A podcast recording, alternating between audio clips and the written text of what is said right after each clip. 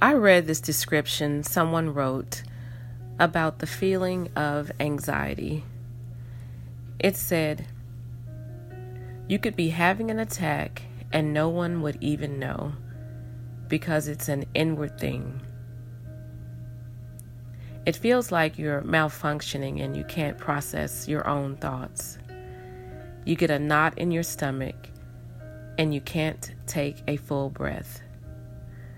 But outwardly, you can just literally sit there and look completely normal. Psalm 139 23 says, Search me, God, and know my heart. Test me and know my anxious thoughts. I am so glad that in a moment like this person described, regarding this feeling of anxiety that God knows all about those anxious thoughts. And He is right there with us to rescue us from them. Not only that, but He is able to calm you, reassure you, and to comfort you. 1 Peter 5:10 says, after you have suffered for a little while, the God of all grace, who called you by the Messiah Jesus to his eternal glory, will restore you, establish you, strengthen, and settle you. When we walk in anxiety and allow it to rule over our lives, we are closing the door to the strength and power offered by our loving Father. But we don't have to stay there. I want to invite you to choose daily, temptation by temptation, to die to that anxiety. One secular method recommended for regulating the heart and breathing during an anxiety attack is to take slow, deep breaths. I want to add to that something you can do that is 10 times as effective and perhaps even longer lasting. And that is to pause, take a moment to imagine your Father God with you in that very moment. As you breathe in, remember that it is His breath in your lungs.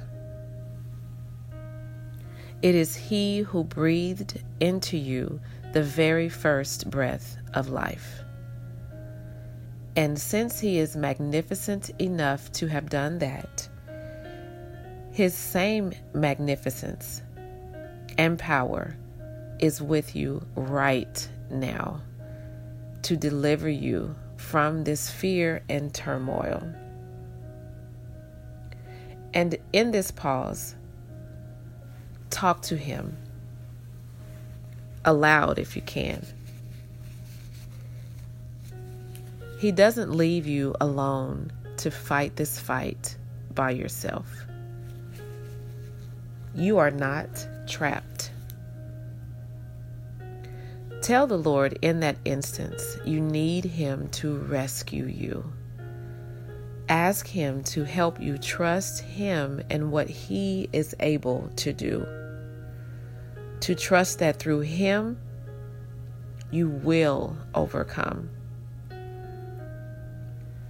Listen to the beats of your heart as they begin to slow down from the rapid, fast pace and remind yourself that He holds your very heart in His hands. He is the keeper of your heart. He is the strength of your heart. Trust in Him with all your heart and lean not to your own understanding. In all your ways, acknowledge Him and He will direct your path.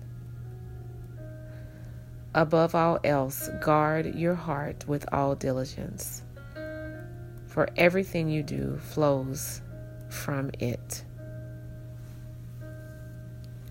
Let not your heart be troubled, and do not be afraid. As we die to anxiety and place our trust in God, we will experience life and life more abundantly. We will experience more peace and freedom and the ability to walk in the newness of life. We can walk into new possibilities without the fear of what the outcome might be. We will step out knowing we have the strength of the Father in and around us. Philippians 4 6 says, Be anxious for nothing, but in everything by prayer and supplication with thanksgiving. Let your requests be made known unto God. And the peace of God that surpasses all understanding will guard your heart and mind through Christ Jesus. We pray, may the words of our mouth and the meditations of our heart be pleasing in your sight, O Lord, our strength and our Redeemer. Let's make this choice daily, step by step, moment by moment, decision to trust by decision to trust. And let's thank Him for each victory along the way. In Jesus' name.